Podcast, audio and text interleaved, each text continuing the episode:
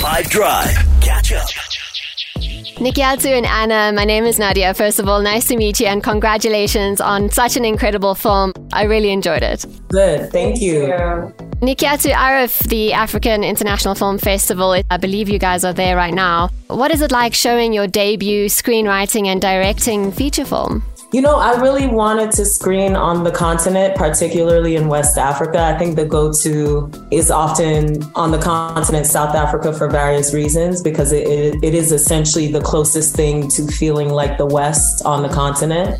Um, but my family's from Sierra Leone, so it's been really great to have a neighbor to screen proximal to where my family came from um, and see the audience reaction to our film. Because we've had a very prolific screening in the States and we screen in London and Toronto. So this is a very different energy in a good way. And Nikyatu, this film shines light on so much, including um, being an immigrant, racism, domestic workers, nannies. What inspired this story?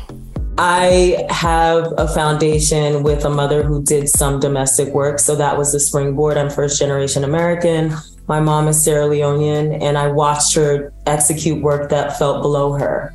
Um, so that was the beginning, but I knew I didn't want to create a drama about that story. I wanted to couch it the horror genre because the American dream is a horror story for so many, so many people uh, who are navigating the system.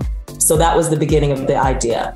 And Anna, you are Senegalese American and you worked closely with the little girl Rose. The food your character gave her was traditional Senegalese food, which was so cool.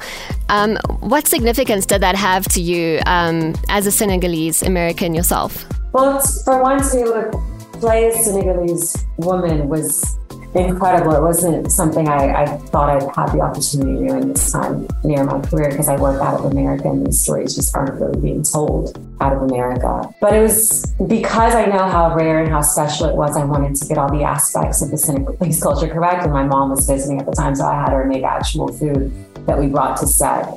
Um, because yeah, it's an exciting and important thing for me. It's who I am. It's where I come from. I have a lot of pride in my country. I really like my people, and I really like what we're about. And so I wanted to infuse uh, infuse that as much into the film as I could. And luckily, Nikyatu had the grace to allow me to do that. That's awesome. And Nikyatu, I love that we get to see African folklore and traditions as a way of expressing Aisha's challenges um, in the form of Anansi the spider and Mami Wata. It was so cool. Can you tell us more about those um, briefly? So I, I ended up having to do a lot of research because there's not a lot of accessible knowledge about anything outside of the European colonialism canon.